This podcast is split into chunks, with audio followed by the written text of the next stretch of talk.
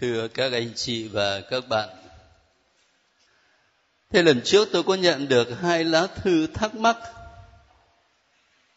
Một lá thư viết thế này: con có quen một cha người Việt Nam nhưng được thụ phong linh mục bên Thái Lan.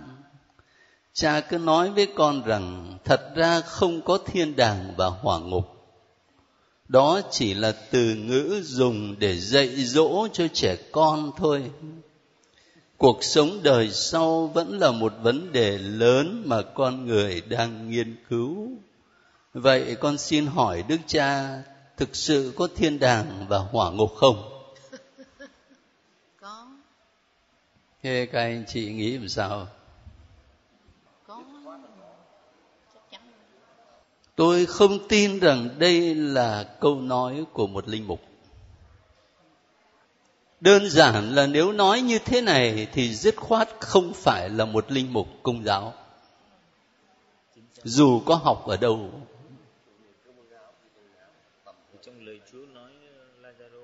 Tôi sợ rằng có một sự hiểu lầm nào đấy khi vị linh mục đó nói mà anh chị em nghe không kỹ thì có thể có sự hiểu lầm nào đấy. Bây giờ trước hết chúng ta phải khẳng định lại nội dung đức tin Công giáo. Và để cho các anh chị chắc chắn, tôi lấy sách giáo lý của Hội Thánh Công giáo đọc cho các anh chị nghe này. Sách giáo lý số một nghìn không trăm hai mươi ba viết như thế này: những ai chết trong ân sủng và tình bằng hữu của Thiên Chúa và những ai đã được thanh luyện trọn vẹn thì được sống muôn đời với Đức Kitô. Muôn đời họ sẽ giống như Thiên Chúa, bởi vì họ thấy Ngài như Ngài là, mặt giáp mặt. Rồi sách giáo lý nhắc lại lời của Đức Giáo Hoàng Benedictus thứ mười hai ở trong hiến chế Benedictus Deus viết như thế này: bằng thẩm quyền tông đồ, chúng tôi định tín rằng theo sự an bài chung của Thiên Chúa, từ sau cuộc thăng thiên của Đấng Cứu Độ chúng ta là Chúa Giêsu Kitô, thì linh hồn của tất cả các thánh và của mọi Kitô hữu đã chết sau khi lãnh nhận phép rửa thánh thiêng của Đức Kitô, nếu họ không có gì phải thanh luyện, thì sau khi họ chết, hoặc nếu lúc đó nơi họ đã hoặc sẽ có gì phải thanh luyện mà đã thanh luyện xong sau khi chết, thì ngay cả trước khi họ đảm nhận lại thân xác của mình và trước cuộc phán xét chung, các linh hồn này sẽ được ở trên trời, trên nước trời, trên thiên đàng cùng với Đức Kitô, được nhập đoàn các thánh thiên thần. Thế có thiên đàng không? Dạ có. Linh mục mà mà lại bảo là không có. Ở một số khác, số một nghìn không trăm ba mươi ba sang một nghìn không trăm ba mươi tư, sách giáo lý viết rằng Chúa Giêsu thường nói về lửa không hề tắt của hỏa ngục, dành cho những ai cho đến chết vẫn không tin và không chịu hối cải. Ở đó cả linh hồn và thân xác có thể bị hư mất. Đạo lý của Hội Thánh khẳng định có hỏa ngục và tính vĩnh cửu của hỏa ngục. Linh hồn của những kẻ chết trong tình trạng tội lỗi ngay sau khi chết sẽ xuống chịu hình phạt hỏa ngục, chịu lửa muôn đời. Hình phạt chủ yếu của hỏa ngục cốt tại việc muôn đời bị tách biệt khỏi Thiên Chúa, Đấng mà chỉ nơi Ngài con người mới có thể có sự sống và sự vinh phúc, là mục đích của việc con người được tạo dựng và là điều con người hằng khát vọng. Rất rõ. Cho nên tôi không tin là một linh mục mà có thể nói như thế này. Mà tôi hồ nghi có thể có sự hiểu lầm. Sự hiểu lầm ở chỗ này này. À, là vị linh mục đó có thể nói chúng ta thường quan niệm thiên đàng, hỏa ngục nó là một cái nơi nào đấy. Ví dụ mình bảo ở trên trời. Mà bây giờ mấy anh phi công nó bảo nó bay ở trên trời nhiều quá mà không thấy Chúa đâu. Hồi trước còn có một anh phi công Liên Xô nữa, nó bay cả vào quỹ đạo mặt trăng phải không? Nó bảo nó không thấy Chúa đâu.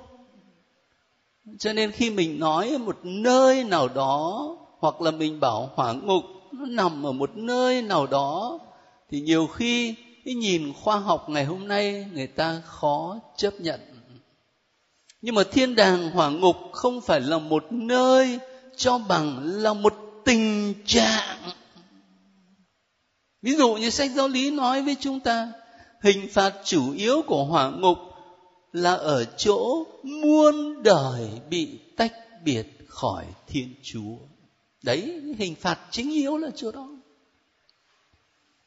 Nó nhìn vào cuộc sống của con người. Sớm muộn gì thì các anh chị và tôi cũng nhắm mắt lìa đời thôi. Và giây phút đấy chúng ta đem theo được cái gì? Đem được bao nhiêu tỷ? Đem được bao nhiêu chức vụ? Đem được bao nhiêu quyền lực? Zero. Ai cũng như ai thôi. Có thể đám ma thì người này lớn, người kia nhỏ. Nhưng mà cũng giống nhau thôi. Chúng ta đem theo được cái gì? Lúc đấy tất cả những gì của thế gian này trở thành vô nghĩa. Cái điều mà con người khao khát lúc đó là sự sống trọn vẹn. Và sự sống ấy chỉ có ở nơi Thiên Chúa. Mà bây giờ muôn đời bị tách biệt khỏi Thiên Chúa thì lấy đâu ra? Cái hình phạt chủ yếu của hỏa ngục là chỗ đấy. Thế thì tôi hồ nghi có thể vị linh mục đó cắt nghĩa nó nặng lý thuyết như vậy. Mình nghe không ra, mình bảo ông ấy nói là không có thiên đàng hỏa ngục. Chứ còn vô lý mà một linh mục công giáo mà có thể nói như thế này. Nếu thực sự mà ông ấy nói như thế thì tôi mà có gặp thì thôi, tôi đề nghị là thôi cha cởi áo rộng. Chứ còn làm sao một linh mục công giáo mà lại đi giảng đạo như thế. Ngoài ra có một thắc mắc nữa về đức công bằng. Khá dài, tôi không dám làm mất giờ của các anh chị. Chỉ nhắc lại cho người thắc mắc cái nguyên tắc rất căn bản và rất quen thuộc của giáo lý công giáo thôi. Nếu chúng ta lỗi đức công bằng, mình làm thiệt hại ai điều gì, lấy của ai cái gì, có phải là mình cứ đi xưng tội là xong không? Nếu mà xưng tội là xong thì hóa ra là cái việc mà đi xưng tội nó là cớ cho người ta đi ăn cắp à? Không chỉ là xưng tội mà là mình phải trả lại cho người khác điều mình đã gây thiệt hại cho người ta. Ông Gia Kêu ở trong tin mừng Luca thưa với Chúa Giêsu làm sao? Tôi đã làm thiệt hại ai điều gì thì tôi xin đền gấp bốn và nửa phần của cải của tôi tôi chia cho người nghèo. Đấy là dấu chỉ hành động của lòng sám hối. Nếu chúng ta không trả được ở trong đời này thì đời sau Chúa yêu cầu chúng ta trả. Chắc là hơi lâu. Nó rất căn bản như vậy thôi. Thế bây giờ thì mình phải dành thời giờ cho tin mừng Mátthêu chứ. Mời các anh chị.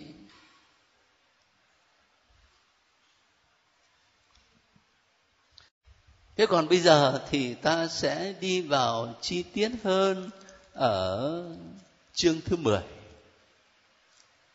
Ở đây một lần nữa tôi nhắc lại thôi. Lần trước tôi nói với các anh chị là không phải Chúa Giêsu hứng lên cái ngày đứng ngày giảng một bài dài như là bài giảng trên núi.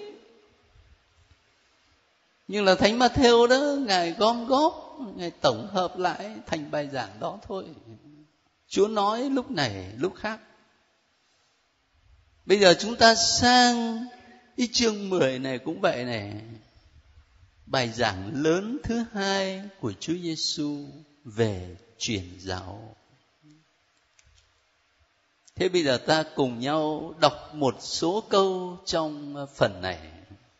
Chương mười từ câu một cho đến câu thứ tư. Mời các anh chị.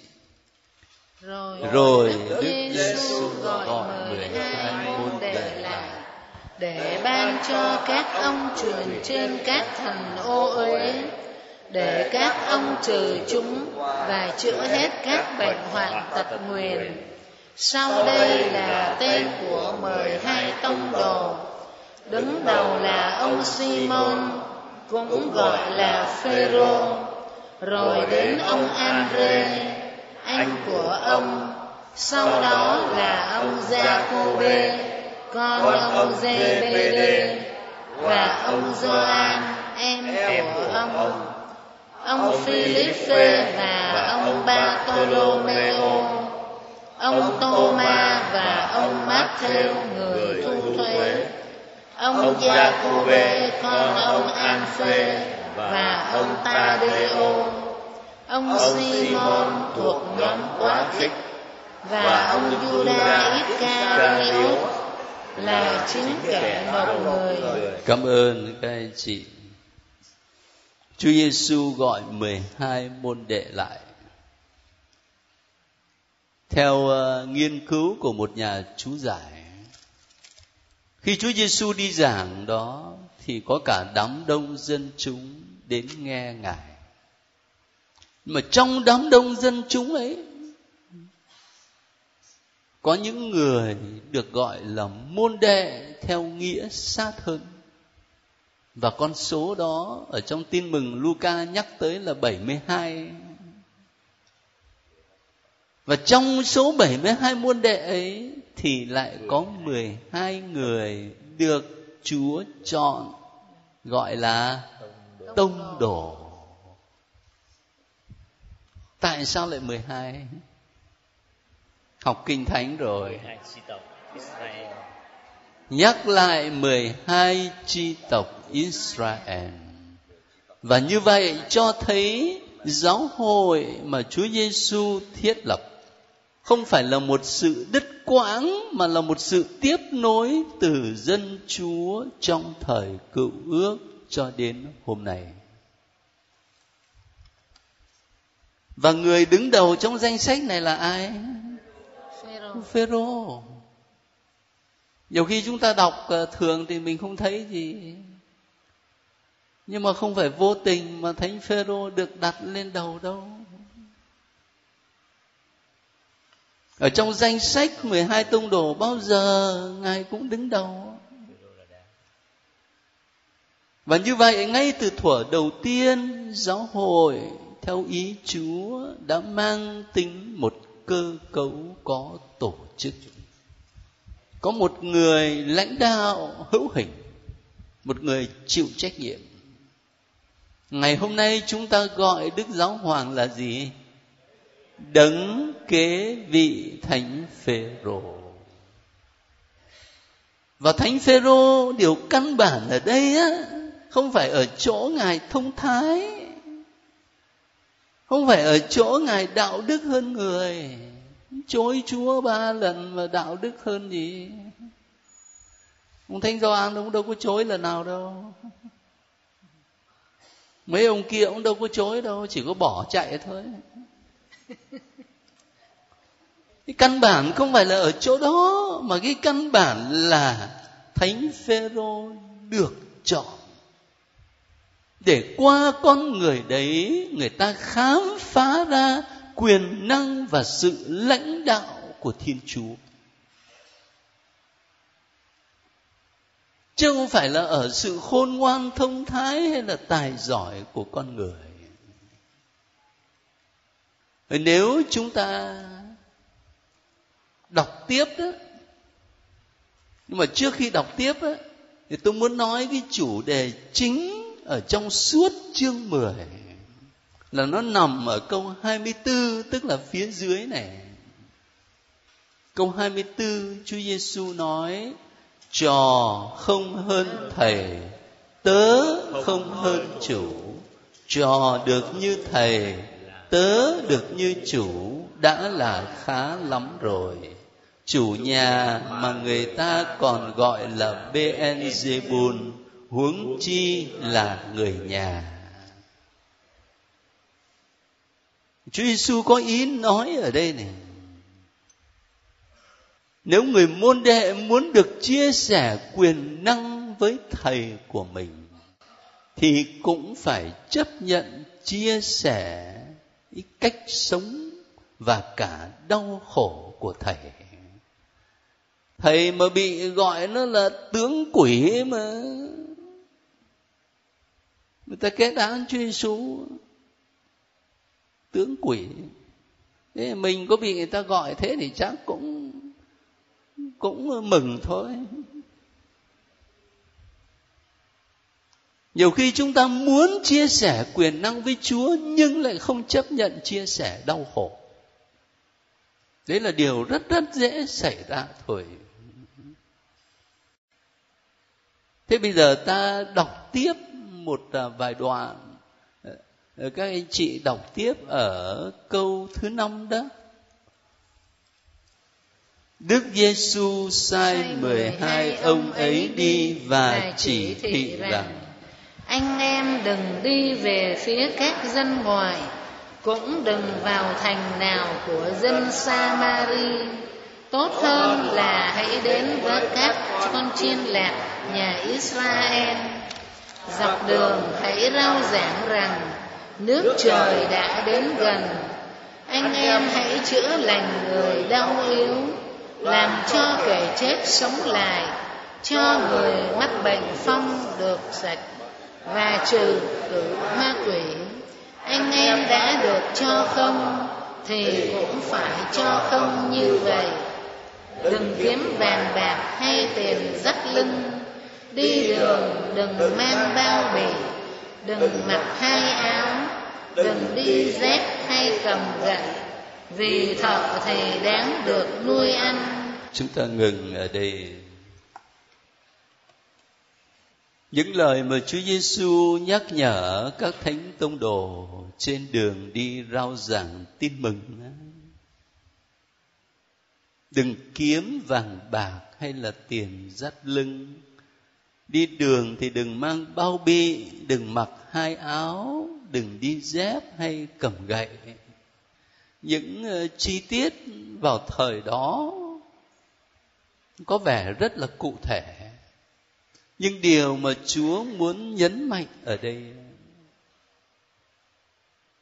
là trong công cuộc truyền giáo, mình đừng để mình bị lệ thuộc vào tiền bạc, vào quyền lực của thế gian. Thay vào đó là phải đặt trọn niềm tin tưởng nơi Chúa kìa.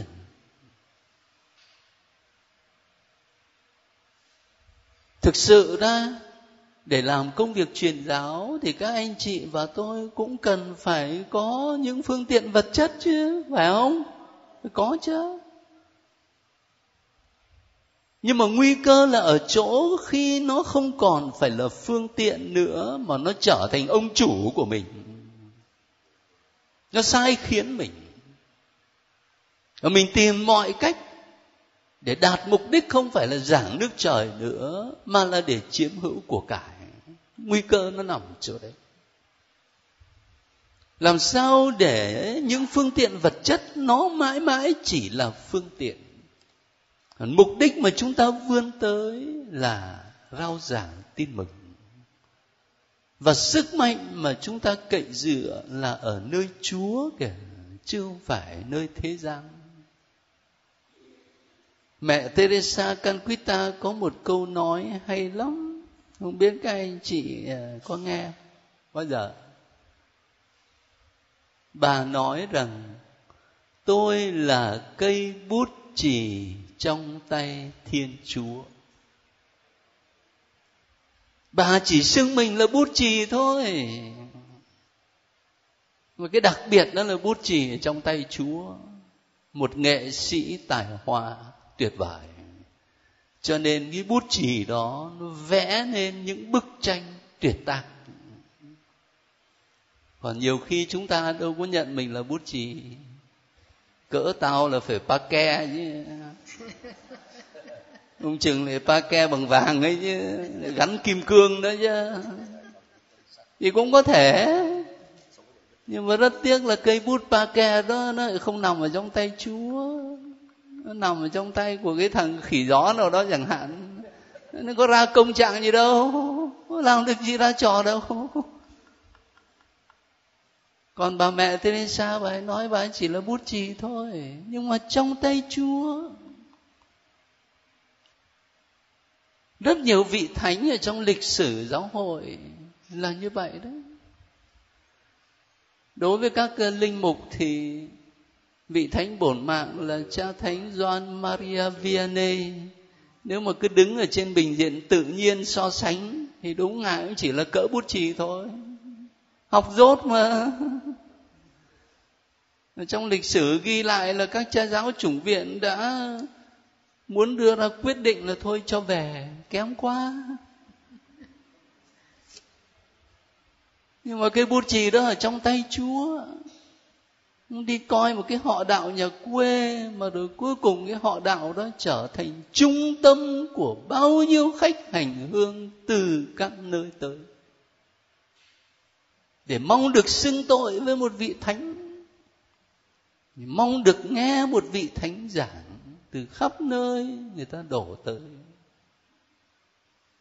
Tôi nhắc lại một vài hình ảnh có thật trong lịch sử giáo hội như thế để chúng ta hiểu cái điều Chúa muốn nói ở đây.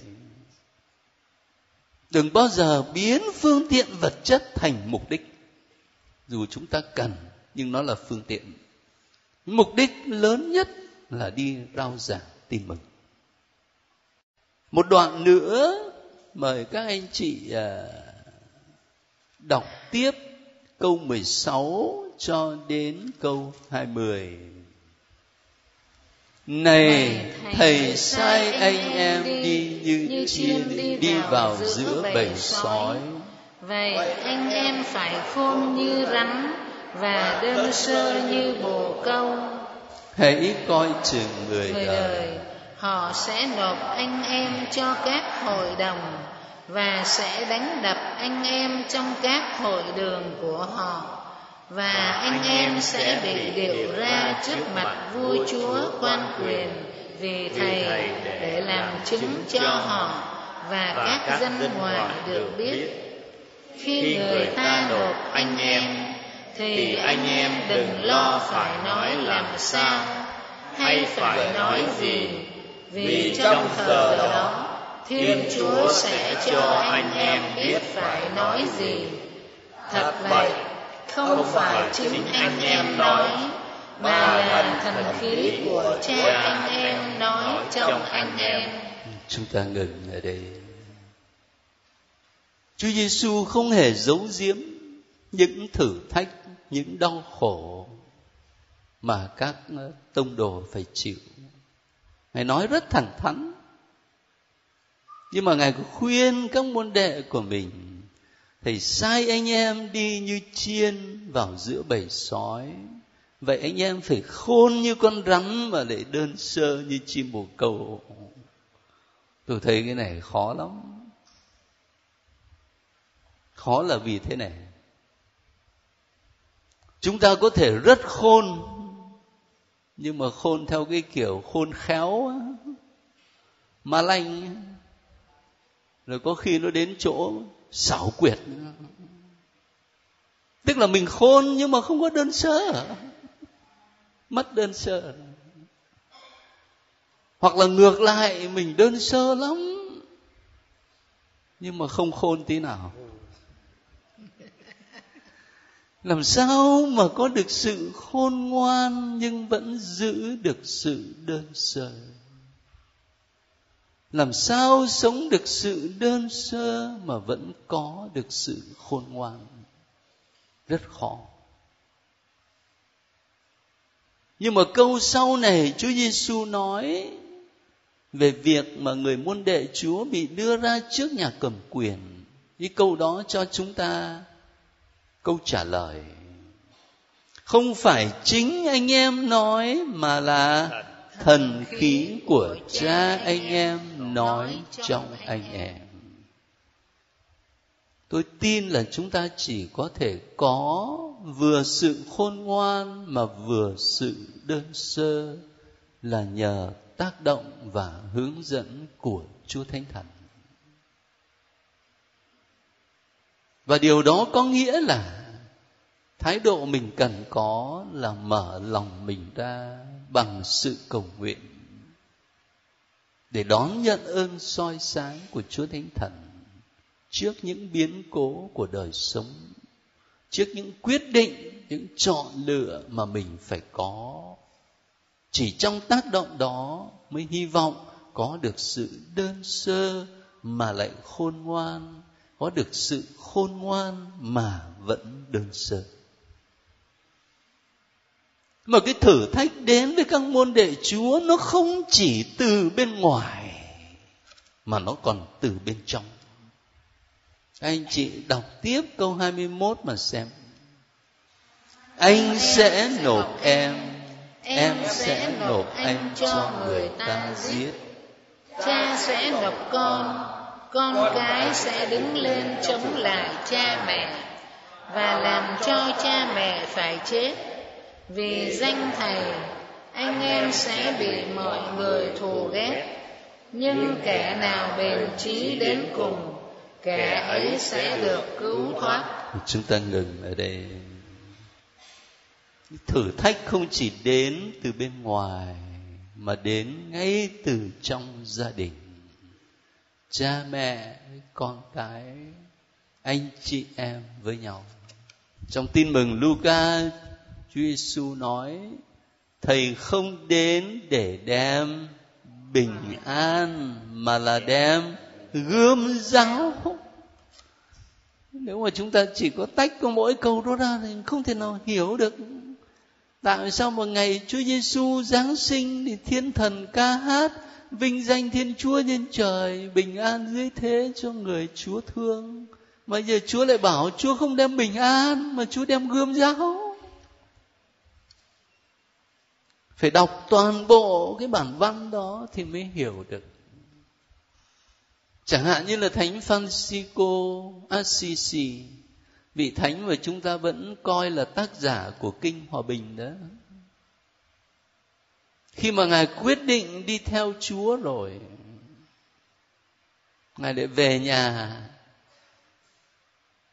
lấy vải vóc của cải của cha mẹ đem đi bán xong rồi chia cho người nghèo. Rồi ai kiện Ngài ra tòa? Chính bố của ông ấy kiện ông ra tòa, kiện ra trước Đức Giám Mục nữa. Và không biết chi tiết lịch sử có hoàn toàn chính xác như vậy không, nhưng mà được nghe kể lại là Phan-xi-cô trả lời bằng cách là cởi luôn cả quần áo mặc ở trên người trả lại cho cha mẹ. Và từ bây giờ trở đi tôi còn có một người cha là lạy cha của con ở trên trời. Có nghĩa là cái lý tưởng đi theo Chúa Giêsu có thể tạo sự xung khắc ngay ở trong gia đình, như gươm giáo. Và bản thân Chúa Giêsu cũng đã bị những bà con họ hàng của Ngài hồ nghi là là điên. Thế cho nên những thử thách không chỉ đến từ bên ngoài mà đến từ bên trong.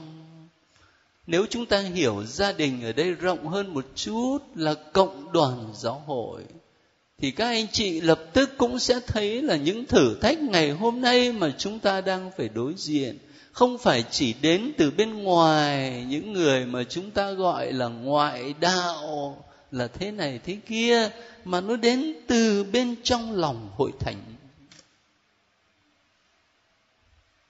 Và những điều đó thì Chúa Giêsu đã cảnh cáo từ lâu rồi.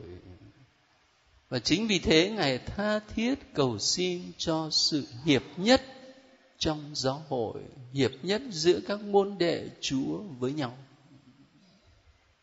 Thì chúng ta không có nhiều thời giờ, nhưng mà ý tôi hôm nay đó chỉ là muốn thưa với các anh chị, tiếp nối lần trước đọc tin mừng Mátthêu, để ý, ý tính tổng hợp. Ngài tập trung các bài giảng lại thành những bài giảng lớn. Ngài tập trung những phép lạ lại từng nhịp một. Để làm gì? Để chúng ta không chỉ đọc riêng lẻ đoạn này đoạn khác, nhưng mình có nhìn tổng hợp, nhờ đó khám phá ra được ý hướng của tác giả và lời mà Chúa muốn chuyển đến cho chúng ta qua tác giả đó. Thế thì cái lời mời gọi mà Chúa Giêsu trong tin mừng Mátthêu gửi đến chúng ta trong những đoạn này là từ bỏ mình để đi theo Chúa. Thế cho nên trước khi kết thúc lớp, mà không biết các anh chị có đem mấy cuốn sách hát này không? Ca tụng lời Chúa. Chúng ta mở trang ba mươi hai cùng hát với nhau như là nhắc nhớ lời Chúa hôm nay. Trang ba mươi hai. Bài này rất quen, nhưng mà gốc là của tin mừng Gioan chứ không phải tin mừng Mátthêu. Lời tuyên xưng của Thánh Phê-rô. Bỏ Ngài con biết theo ai? Đời lòng gió cách chim ngàn khơi. Trùng trùng sông nước mênh mông. Thuyền buông lái biết trôi về đâu. Bỏ Ngài con biết theo ai? Bên đời kia tương lai khuất mơ.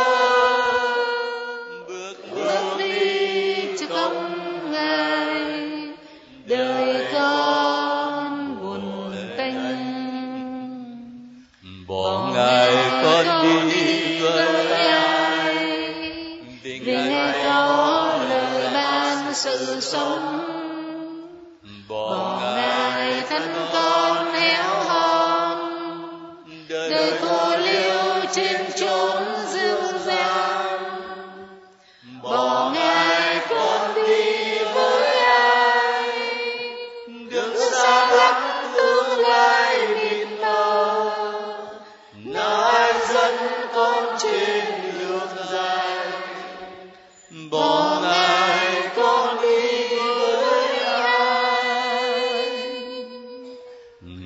đời con vẫn tin luôn, Ngài chung tin rất bậc tự nhân. Nào Ngài đâu lỡ quên con, hằng đưa lối dẫn theo đường ngay. Lời Ngài dạy bảo con đi, giữ gìn con trong chân lý.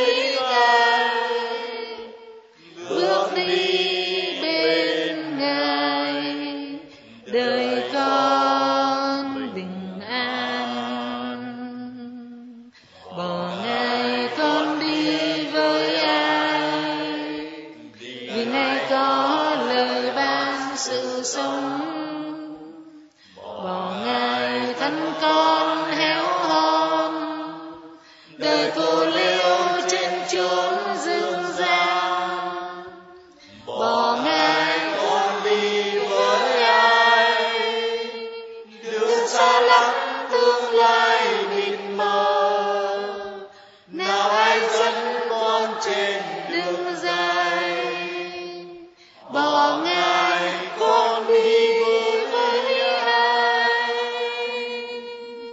Tuần tới mời các anh chị đọc từ chương mười ba đến mười chín.